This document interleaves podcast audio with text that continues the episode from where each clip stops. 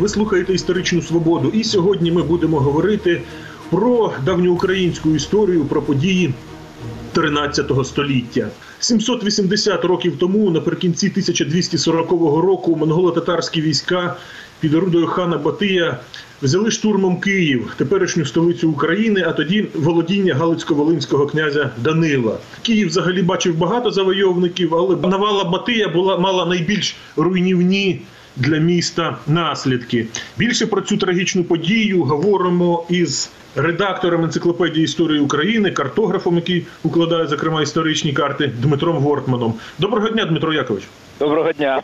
Я б насамперед хотів би визначитись, от ті монголо-татари, вони тотожні сьогоднішнім монголам і татарам. Ну, монголо-татари це умовний термін, який виник, е, ну наскільки я пригадую, у 19 столітті.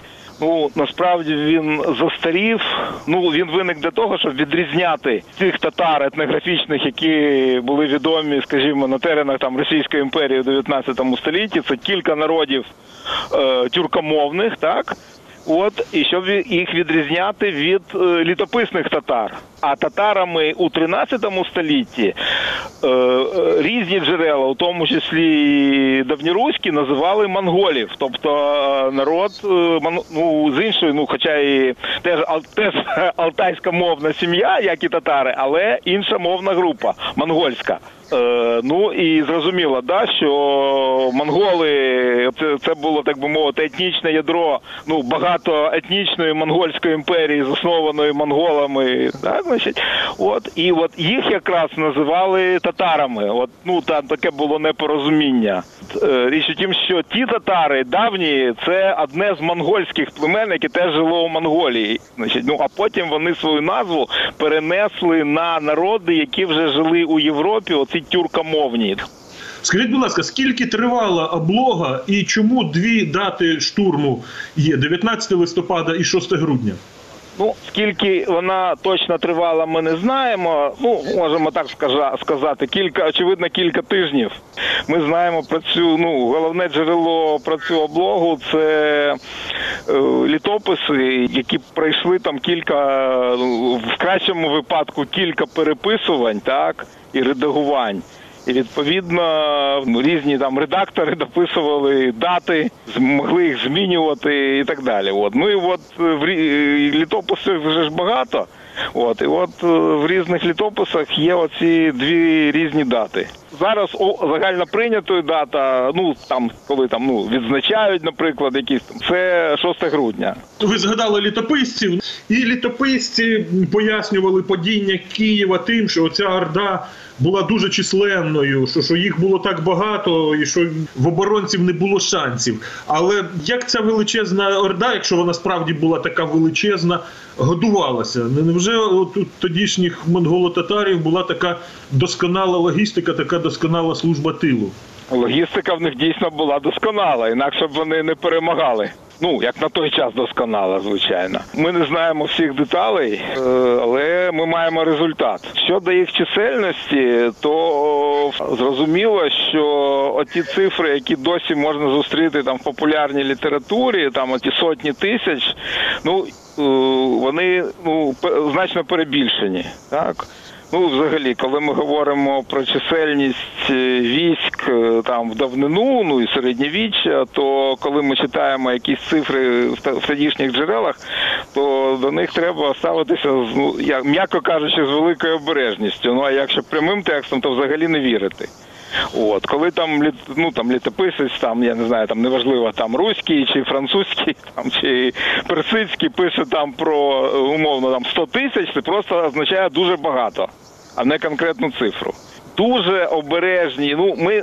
Ну не знаємо, да, значить, але дуже приблизні такі є оцінки, які дозволяють казати, що у Батия було кілька десятків тисяч воїнів. Так, значить, ну скажімо, там не більше е, 50 тисяч. Це цифра от е, військ, з якими він вийшов, скажімо, там в похід влітку 1240 року. От і зовсім не обов'язково, що всі ці 50 тисяч брали участь в облозі Києва. Ну і не було насправді потреби. Там достатньо було. Ну ну знов таки, це дуже така обережна вже моя особиста оцінка. Ну нам потрібно було тисяч, може 20. Бо всіх киян здатних носити зброю, знов таки ми не знаємо скільки було, але дуже обережно можна оцінити їх три тисячі воїнів. Так. От ну і співвідношення сил ми знаємо там ну один до п'яти цілком достатньо. Да? Ну це з воєнної теорії ми знаємо. Причому ще треба враховувати, що воїни Батия були професійними воїнами, так а переважна більшість киян ну це було міське ополчення. От тобто вони так би мовити за якістю програвали. Даруйте, а чому так мало киян? Скільки тоді населення Києва Ну, приблизно? населення, населення Києва, ну, перша і остання серйозна праця, де була здійснена наукова оцінка населення давньоруського Києва. Це праця Петра Петровича Толочка, де він оцінив населення 45-50 тисяч. Але зараз вже з приватних бесід з сучасними фахівцями, там з археологами, ну ця цифра трошки завищена. Ну і от е, зараз схильні вважати, що все-таки населення було менше. Ну десь от 30-35 тисяч. Кожен десятий тільки захищав місто. Ну, якщо ми говоримо про демографі... ну, статево-демографічну структуру тодішнього населення, то виходить, що дорослих дорослі чоловіки це якраз 10-15 там процентів е, населення виходить. Тобто, якщо от е, всі чоловіки там від 16 там до там 50 років взяли в руки зброю, то от і виходить десь ну 3, може 4 тисячі людей. От ну а ми маємо ще враховувати, що були ж там хворі, інваліди, дезертири. Мабуть, все таки хтось з киян і втік. Ну знали же, що монголи йдуть. До речі, з монголами намагались домовитися, щоб якось мирно І ми про це нічого не знаємо. Монголи висилали послів, е, ну не прямо перед штурмом, а от е, за десь приблизно там за рік до цієї до початку облоги до Києва підійшов. Передовий загін на чолі з Менгу, майбутнім великим ханом. Ну це двоюрідний брат Батия. І він якраз е, посилав послів е, і там, ну очевидно, там з вимогою капітуляції, але от кияни це ну там не відмовилися. До речі, кажуть, ніби тоді монгольських послів вбили, і через це монголи були злі на киян, що мовляв, Є. посланців не можна чіпати. Є такі дані, але наскільки я пригадую, вони містяться тільки в житті там Михаїла Чернігівського. Ну тобто, це географія, ну житіє, ну це, скажімо, не недостовірні дані. От е, принаймні, от в основному нашому джерелі Падівському літописі про це нічого нема. Тобто про послів є, а про їх вбивство нема. От е, ну щодо вбивств послів, ми знаємо, от перед битвою на Калці, а там дійсно е, руські князі вбили монгольських послів, було таке, і це дійсно було таке казус белі, да, привід до війни, але саме привід, а не причина, звісно. От, до речі, ви згадали про битву на Калці. От за 17 років до того, під час першої монгольської навали, коли була битва на Калці, князі об'єдналися, щоб дати їм відсіч не лише між собою, а й з половцями об'єднали сили. Чому от такого не сталося у 1240 році? Чому не відбулося об'єднання князів? Ну так от важко сказати на отак. От разу, от якщо так загальними фразами, інша була військово-політична ситуація. Е, Коли ми кажемо про битву на Калці, це все ж таки була не навала. Тоді ж ясно, що вони не могли оцінити, що це було. А якщо ми дивимося ну вже сьогодення, знаючи, що було далі, це був такий стратегічний розвідувальний рейд монгольського корпусу які там оцінюють приблизно в 20 тисяч. Ну реально їх, мабуть, ще менше було. Е, У них не було задачі завоювання східної Європи, а от саме от е, була задача просто подивитися, що там робиться, оцінити силу майбутніх своїх противників і так далі. От е, ну і коли половці, ну а половці були під час цього трейду такого розбиті. Ну не всі, звісно, половці, бо це ж не була там єдина якась держава. Да, вони складалися з окремих там орд, племен. Значить, і от одне з угрупувань половців, ну от межиріччя Дніпра і Дону, коли вони були розбиті монголами, то вони звернулися до руських князів за допомогою. Ну і там, враховуючи те, що е, якраз е, очільник оцього групування Половецький князь Катян, він був тестем значить, одного з провідних тодішніх руських князів ем, Мстислава Галицького, значить, то він е, вирішив надати допомогу. Ну і він звернувся до інших руських князів. Ну а з іншого боку, ну і треба пам'ятати, що у руських князів е, був попередній досвід організації таких спільних походів у степ проти половців. От. Ну і так було і за Володимира Мономаха, ну це найбільш відомі, і пізніше там за часів там Свято, Святослава Всеволодовича Рюрика Ростиславича. Тобто такі акції були. От. А от коли прийшли монголи вже ну, на чолі з, Батиєм, читав колись такий аналіз, ну що в принципі то і ну особливо і сенсу не було об'єднуватися якесь там військо, це все нічого не дало. Ну, значить, руські князі обрали таку тактику оборони в своїх містах. Ну, якщо взяти північно-східну Русь, то там були спроби виходити в поле і давати і польові битви, але вони нічого до нічого доброго не приводили. Да, до речі, можна навіть обережно припустити, що якраз досвід битви на Калці. Він якраз казав руським князям, що проти ну у чистому полі проти монголів ну неможливо протистояти, бо у них була абсолютна тактична перевага. Завдяки чому даруйте? А завдяки тому, що вони вміли діяти організовано. А руські князі цього не вміли. Як от фед, типове феодальне військо, значить вони просто, ну якщо велике військо, воно не вміло просто діяти. Ну не розвинута тактика, не могли, скажімо, маневри робити. Ну для цього досвід потрібний, для цього тренуватися треба, взаємодіяти і потрібний Ну, князі ж були професійними військовими, і військо у них на калці було професійне. Тобто це Е, було так. не ополчення якесь, е, тобто не, не, не озброєні міщани. Але в них не було єдиного командування. От у них е, вони не змогли домовитися між собою, хто там у них буде командувач. У монголів це єдине командування було. От і знов таки повторюю, що так, значить, руські дружинники вони були професійними воїнами, але значить, ну вони звикли, ну скажімо, воювати проти іншого противника в інших умовах. Князь Данило, е, наскільки я розумію тодішню історію, то він доклав серйозних зусиль для того, щоб Київ взяти під контроль. Е, Йому було до Києва не байдуже. Але от коли прийшов Батий, то він не захищав місто, лишив там воєводу, а сам десь в іншому місці був. Чому так? Ну йому було не байдуже до Києва, так само, як і будь-якому серйозному руському князю. Це було питання престижу. От якщо є, якщо я, от мій батько був, от його батько ж був.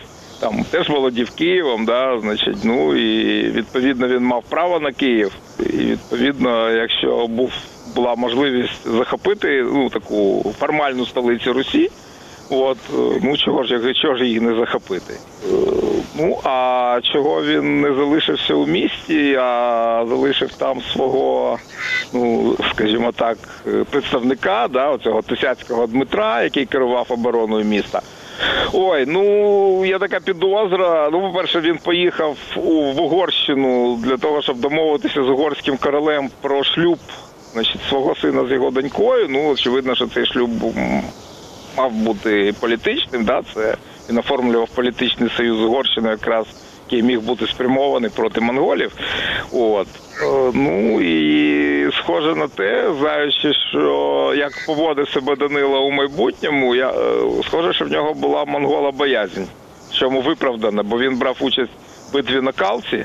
От і от ну, дуже в молодому віці. Ну і там він героїчно. Ну, якщо вірити літопису, то він себе там героїчно поводив, був поранений.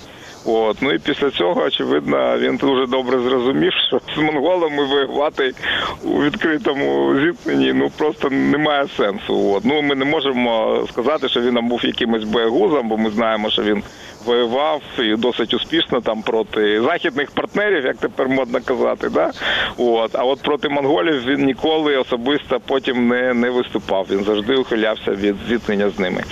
Даруйте, він же організовував навіть згодом антимонгольські повстання. Повстання. Та ні, ну так не можна сказати. Він там спробував, розраховуючи на допомогу якраз від е, з боку папи римського, який йому обіцяв в обмін на унію церковну, папа римський йому пообіцяв хрестовий похід. От, ну і от розраховуючи якраз на це, Данило е, спробував е, відмовитися від своїх васальних зобов'язань. Ну, це вже ж ми говоримо про часи, коли Данило Галицький з'їздив в Орду, е, став васалом Батия, да, значить, е, прийняв від нього там ярлик і все таке. Значить, от. А потім ще пізніше він спробував відмовитися, от, е, спробував там чинити опір е, е, темнику Куремсі. От. Але коли на місце Куримси прислали іншого полководця Бурундая з більшим військом, то е, значить, Данило одразу припинив опір і виявив знову покору Батию. Давайте повернемося до Києва. Тодішній Київ, наскільки добре він був укріплений? Ну, те, що ми знаємо, він був добре укріплений, але ну, це йому не допомогло, на жаль. Річ у тім, що на Русі от тактика облоги з активним використанням е, машин, які там руйнували стіни, і з тактикою активного штурму були мало поширена. Е, На Русі тільки-тільки дізнавалися, були ну, в окремих тільки там регіонах прикордонних був тільки перший досвід знайомства з цими е, камнеметами. Ну а взагалі, якщо брати ну, взагалі картину, да, то е, ну от руські міста для ну для тодішніх от е, мешканців руських міст це була така, ну в принципі, несподіванка, да, що от є ворог, який отак от активно штурмує. е, Значить, Тобто ну, монголи мали отакі, як би це сказати, сучасні е, військові воєнні ноу-хау технічні. Ну, це ноу-хау було таке відносне. Для Русі це було ноу-хау. А наприклад, там для Західної Європи чи Середньої Азії це не було ноу-хау, але менше з тим, бо монголи успішно штурмували і китайські міста, і міста там в державі Хорезм Шаха, там і в Ірані, і, значить, і потім і в Західній Європі. Для міста ця монгольська навала, які мала наслідки, те, що монголи захопили місто? Ну, наслідки були такі, що ну, якщо от ми маємо свідчення плана Карпіні, посла римського папи до монгольського хана, який приїздив через Київ там через 5 років після от цих подій, він описує, що, е, що це місто було велике, там, значить, а тепер воно зведено там майже на ніщо, і тут існує там близько 200 будинків. От, тобто, якщо 200 будинків помножити на 5, там середньостатистична родина, це ми маємо скільки? Тисяча людей, да? Ну от 30 тисяч, тисяча, от вам наслідки. І більше того, Київ досяг знову оцієї позначки в 30 тисяч лише у 18 столітті. Ну, звісно, це вже не монголи винні, це просто була така загальна, ну там економічна, соціально-політична ситуація навколо Києва. Ну що просто не було умов е, для того, щоб Київ знову був якимось там е, великим центром. Да? Значить, він був регіональним центром, але не таким значним, як в часи Київської Русі. Але менше з тим це погодьтеся вражає. 500 років знадобилося, щоб повернутися до, до передмонгольської цифри кількості населення. От, ну от такі от наслідки. Тобто місто практично було стерте з лиця землі. Значить. Мешканців міста винищили чи в полон взяли, чи, чи яка Більшість, була? е, більшість мешканців винищили. і Ми про це маємо. Ну, якщо ми там, скажімо, літопису можемо не вірити, бо ця формула, що там всіх вбили, там ну вона це дійсно ж кліше. От, але ми маємо результати археологічних розкопок, які свідчать дійсно про те, що монголи масово винищували населення, і це вони робили і в інших містах. Ну і на Русі, і в інших країнах. Ну це була у них стандартна така тактика залякування, свідома, свідома така тактика терору. Ну ясно, що там якась кількість населення потрапила в полон, якась кількість населення там змогла якось е, втекти там десь в ліси. Е, І причому про це ми теж знаємо, що місто не спорожніло остаточно. По-перше, от ми маємо свідчення плана Карпіння. По-друге, е, ми ж маємо братські могили киян. Ну це з археологічними даними. Тобто їх було кому ховати. Тобто, вже весною 1241 року прийшли ну, от на цьому згарищі були якісь люди, які от зокрема поховали значить там тисячі цих загиблих. Дякую. Це була історична свобода із редактором енциклопедії історії України Дмитром Гортманом. Ми говорили про, мабуть, найтрагічнішу подію в історії Києва про сплюндрування міста військом хана Батия, яке сталося 780 років тому. Передачу провів Дмитро Шурхало. На все добре.